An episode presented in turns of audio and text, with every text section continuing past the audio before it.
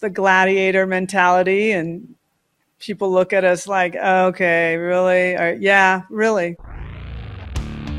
All right, let's do this. Diamond Envy Podcast. I'm your host, Tyler McComas. Diamond Envy is always brought to you by Cavens Group. Check them out, cavensgroup.com. Playoffs! Yeah, we want to talk playoffs today. Regionals are here across college softball. And as you know, no big deal. But the Sooners are the number one overall seed once again. No surprise there, and something that we're uh, honestly kind of accustomed to at this point. It goes to uh, preseason expectations, what we have of this program of this team. But it's here, it's exciting, and the run begins now as OU shoots for its third consecutive national championship. I tell all of you, and I have to remind myself too, to live in the moment. This is a special time in this program's history. It's a special time in the sports history.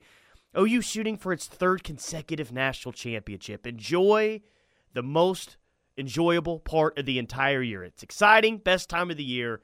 Here we go. And here's how I currently feel just a few hours before the opening game of the regional against Hofstra you know, at this moment, not knowing exactly what's going to happen this weekend, I feel as good as I could have. And, and, I feel as good as I would have hoped back in February. You know, when we evaluated this team before the season and its chances to go back to back to back before the year, if I would have at that time wished for how this team was going to look the morning of the opening game in regionals, where this team currently sits is exactly what I would have hoped for. And not just because of the number one overall seed, sure, that helps, but really because of the way that this team is pitching, the way this team is hitting, the way this team is defending, heck, the way that this team is running bases right now. Everything that goes into winning softball, I feel like OU sits in a really good spot for that. And I understand that none of this guarantees a national championship, the way that I feel today going into the thing. Heck, none of this even guarantees they'll make it out of the Norman Regional this weekend. But do I feel good about things right now and where this team currently sits and how they're trending and the past of how they performed at this time of the year? You bet I do. You know what makes me feel a little uh, a little warm and cozy inside, knowing that OU is going to have to get beat twice to not make it out of regionals. And then that's going to have to happen again in super regionals in a best of 3 series. And then then, that, then it's going to have to happen in the Women's College World Series. Well, I, I say two losses. Heck, OU lost twice two years ago and still won the national championship. Lost the opener to James Madison and then lost the uh, opener of the championship series to Florida State. Still won the championship.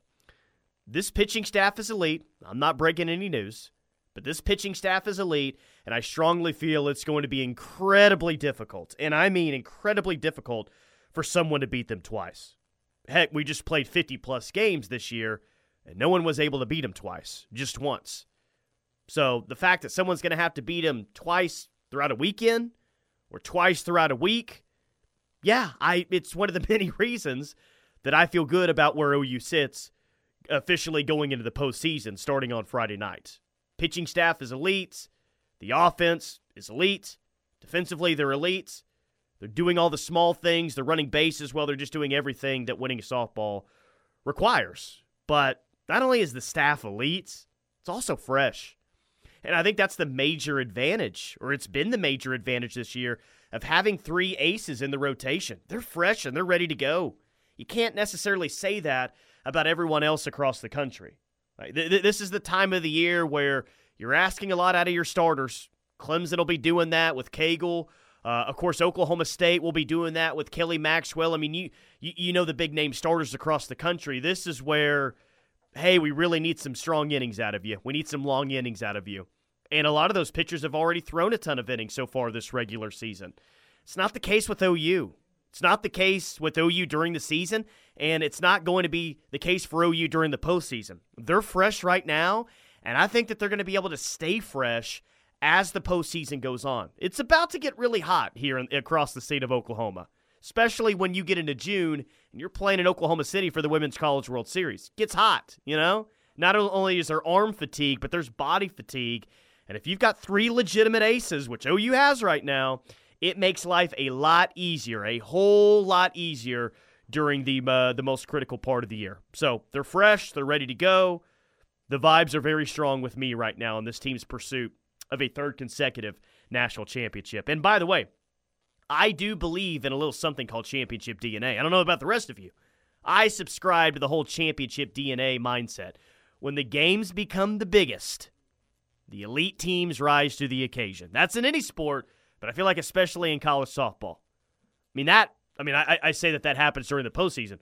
That happened during the regular season. OU finished with a 51 and one record with the toughest schedule in the sports. But we've seen it several years now. This program knows how to win in the postseason. They know how to get it done. It doesn't matter if their backs are against the wall against Tulsa and all hope looks lost in a regional. They got to have to have an amazing comeback in a late inning situation just to make it out of a regional. Oh my gosh, they're going to lose to Tulsa. Or, you know, OU loses to James Madison in the first game in the Women's College World Series. Everyone is shook, and you look up, and now OU has to win four straight just to make the championship series. Doesn't matter. Doesn't matter the situation. This time of the year, this program finds a way. And as I look at it now, they're the most talented team with the best coach in the field. I feel good about things. I'm not cocky. I'm not arrogant. I'm just confident with the way that things sit right now. And for those of you that follow me on Twitter, you know that I'm a tad annoyed about the Player of the Year voting with the final three candidates being released on Wednesday. And uh, frankly, I'm I'm shocked. I was shocked on Wednesday when I saw that when Jessica Boehm uh, tagged me in a tweet. I had to quote tweet it. I just couldn't help myself. Couldn't help myself. I am uh, like you, shocked an OU player isn't going to win the award, but I'm floored OU doesn't have a player in the top three. Now, I and I'm trying to be more conscious of this. I don't want to be the fan that thinks every award or every postseason honor should go to an OU player. I respect the game of college softball too much to think, oh, every single player on the All Big 12 team, it should be all Sooners. Oh, the, the, the final three for player of the year. Well, that should have been Coleman, that should have been Bahl, and that should have been Jennings. What are we talking about here? I don't want to be that fan. I don't want to be that softball fan. I yes, OU has the best players, I think, but that doesn't mean that they have to win every single postseason award. But what I don't want to take place is for OU bias to happen. I don't want OU bias to take place in these postseason awards. Now, I'm not accusing anyone of that. I just don't want the situation to occur where OU players are punished for how good their teams are. And if that sounds a little bit crazy to you, let me explain. I hear some podcast out there, and some of you let me know that this is going on, that there's some podcast out there and maybe some national analysts that aren't giving Jordy Bahl and this pitching staff enough credit for what they've done because the players around them are really, really good. And I just think that that's completely ridiculous. Anyone, anyone with a pair of eyes, and heck, maybe even someone that just has one eye, can see how dominant OU has been in the circle if you just watch the games this year. The fact that there's some out there that might want to take away from individual OU players because everyone around them is really good is ridiculous, it's unfair, and honestly, it's kind of dumb, to be honest. Put Jada Coleman in UCL's, UCLA's lineup. Put her in Florida State's lineup. What, whatever, whoever. I bet the numbers look similar. And hey, and maybe even in the case of UCLA, maybe they're even better. Because few teams in the sport have played a comparable schedule to OU's this year. Put Tiare Jennings on Tennessee's roster, or heck, put her on Texas Tech's roster. Again, I bet the numbers look the same if not better. Bet they look really good regardless. The notion that OU players are getting knocked down because the team keeps winning is strange to me. It's it's it's really strange. Like guess who helps them win every game? Guess who's helped them be in pursuit of the longest winning streak in college softball history? Yeah, Tiare Jennings, Jada Coleman, and Jordy Bahl. And have other players helped out with that as well? Sure, absolutely. But those have been the main three here for, you know, especially TRA and Jada, but Jordy as of here late for sure. I just, I don't, I don't get the argument as to, you know, oh, you shouldn't get full credit because everyone else around them is really good. That, that doesn't, that doesn't add up to me. Like, is it really OU fatigue? Maybe. If it's not that, then I can't come up with a serious reason as to why OU doesn't have one player in the top three. And hey, all three players on that list are incredible players who had incredible seasons, and I'm not going to knock any of the three. That's not really what I'm here for. That's not my argument. They're all great players. Respect all of them. But do I really think there's not a top three player on OU's roster? Of course not. In fact, I think the best player hits leadoff and plays center field at Marita Hynes Field. And again, the main point I'll make is not everything is equal in this sport. Not everyone gets everyone's best game from opponents like OU does. No one's walking around with the target on their back quite like OU softball. And when you combine that with the toughest schedule in the game this year, it's not all equal. Jennings, Coleman, and Bahl have gaudy stats, but they didn't come the way that the numbers came for the other finalists. I'm just saying. I think that that's the case. Now, maybe none of the three care. I'm sure in a media setting, all three would say they don't care. Individual awards, whatever. We won a championship. I'll believe that. Sure, I do. But at the same time, these individual accolades are special, and I'm disappointed none of the three will get it. Now, the bright side of it, extra motivation heading into the postseason, probably. Check, and I, I don't hate that. you saw Alyssa Brito last week and how she responded after her snub. Same thing going to happen this week. Would not bet against it. I'm sure Patty doesn't hate the extra motivation, but at the same time, I'm sure she also likes her players getting the uh, the recognition that they deserve. All right, Cavens Group, title sponsor of the podcast, as always, pr- appreciate their support. Uh, they can do it all. Five tool player, just like Tiare Jennings, who was snubbed, just like Jada Coleman, who was snubbed. If you've got storm damage, emergency repairs at your home or your office building, cavensgroup.com or 405 573 3048. That's 405 573 3048. All right, no guests this episode, but we do have plenty of audio to get to, so let's go ahead and do that now. Let's hear first from Bob Stoops, XFL champion Bob Stoops. He was on uh, my radio show on Thursday at the Ref, which, by the way, this pod isn't the only place I talk softball. Also, do it on my show from 2 to 6 Central every single day. Download the KREF app if you haven't already. Yeah, we talk a lot of football, but we also talk a lot of uh, college softball as well. Here's Bob on Patty managing the winning streak with postseason play finally here. What I observed watching Patty's team play the last few years is uh, the amount of joy they get playing. Mm-hmm. And when you're playing that way, that, that, you're not getting tight.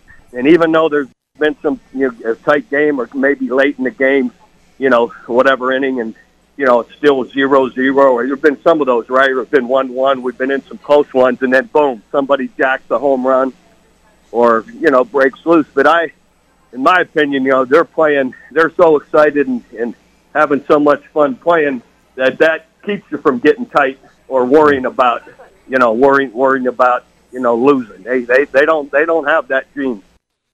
Bob would know. A- am I right? And uh, of course, he sees. I think what we're all seeing, which is, yeah, this team just loves to play. notice how much they smile and laugh when they're out there. You know, whether you're going to the games this weekend or watching them on TV, when they pan to, I mean, Jada smiles all the time, but when they show like Rylie Boone out there in the outfield, look how much she's smiling, having a good time. And yes, it's a lot easier to do when you're winning a lot of consecutive softball games, but this team, like Bob nailed it right there. You, you can just tell how much they enjoy playing. They smile, they're laughing when they're out there. I know that this is the more serious time of the year, but you can still easily tell how much fun they have. They're a likable team, but it makes them even more likable when you see how much they just genuinely enjoy playing softball with each with each other, which is uh, which is pretty cool. It's pretty cool. And uh, it's also pretty cool that Bob loves watching OU softball so much. And every time we play his voice on this show, you can tell how much he just really respects and admires uh, Patty Gasso for what she's done and what she continues to do, which I think is cool. Uh, speaking of, let's get to the GOAT. Here's Patty Gasso on how her team is currently playing. Believe it or not, we haven't peaked yet, and our team just admitted it. So we're playing, we played well this weekend.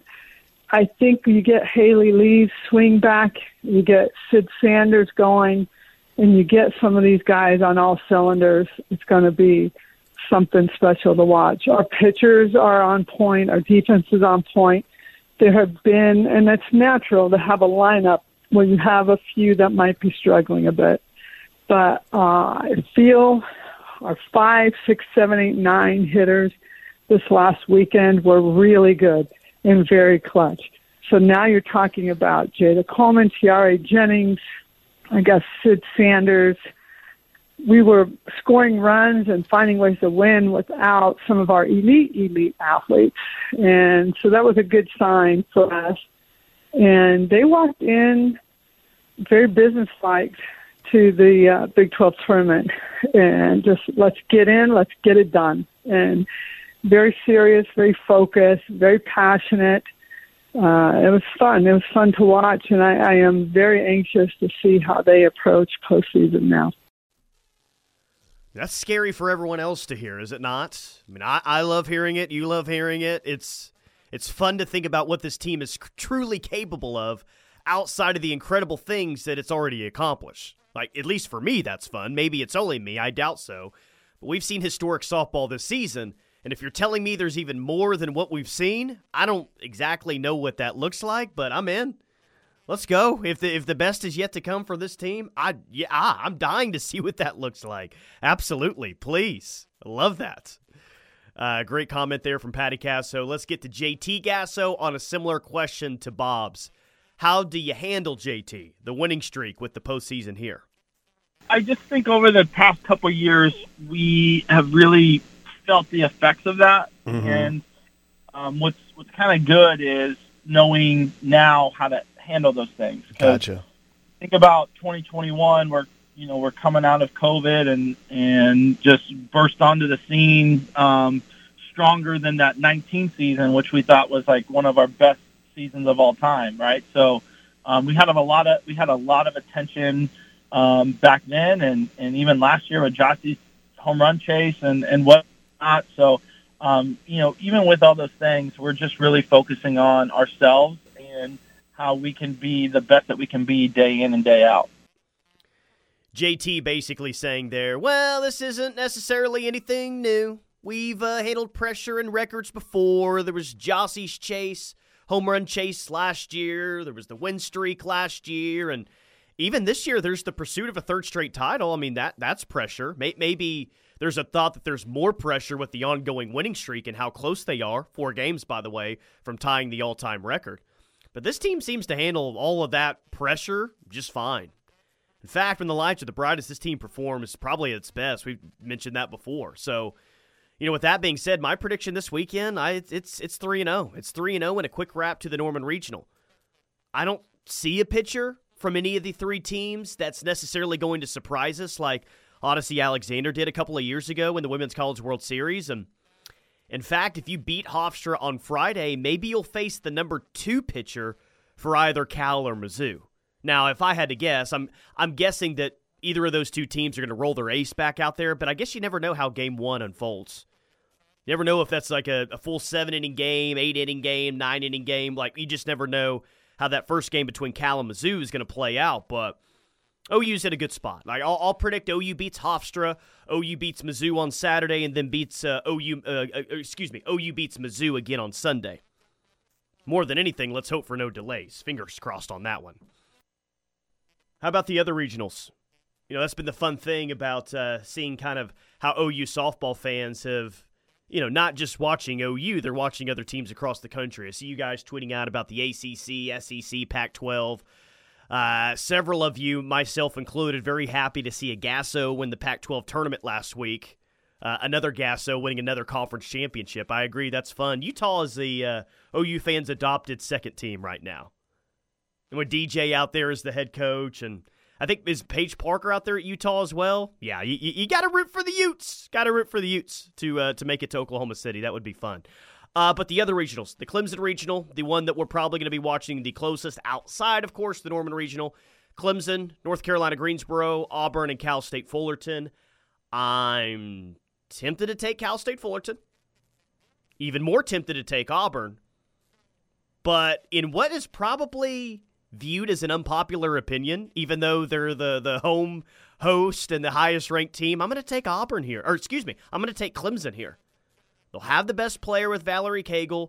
They'll also have the home crowd. Give me Clemson, which is crazy to say. I, I feel like that's. I feel like Auburn might be the more popular pick in this uh, in this regional. Maybe I'm wrong about that, but I'm going to say OU plays Clemson in the Super Regional in Norman. Again, they got a top three player naturally, based on the voting they do anyway. Valerie Cagle, a very good softball player, two ways, uh, both at the plate and in the circle. I think she carries Clemson to a regional victory this weekend. But Clemson and Auburn matching off against each other is going to be uh, going to give me a lot of fun. Going to be a lot of fun. Give me Clemson. Uh, upsets for me, no Bama, based on principle and overseeding. Give me Central Arkansas, I guess. Don't necessarily love that pick, but I'm going to go ahead and ride with it. I'm not not trusting Alabama here. And again, just based on principle, I don't think Alabama. uh, should advance to the Super Regional. I think they got overseeded. We'll see if they can actually take care of business.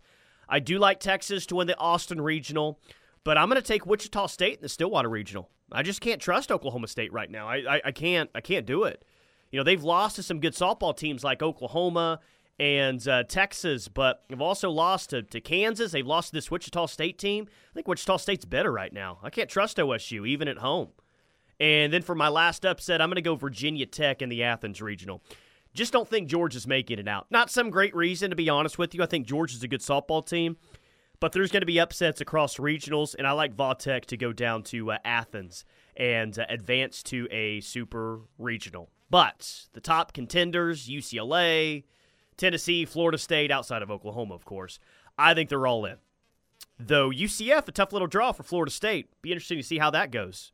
UCF, a team that what played OU in the uh, Super Regional last year, made it all the way to Norman, two games away from the Women's College World Series. UCF, tough little draw for Florida State. I think FSU's really good. I think FSU, I think Florida State and OU could play in the championship series this year. That's how good I think they are.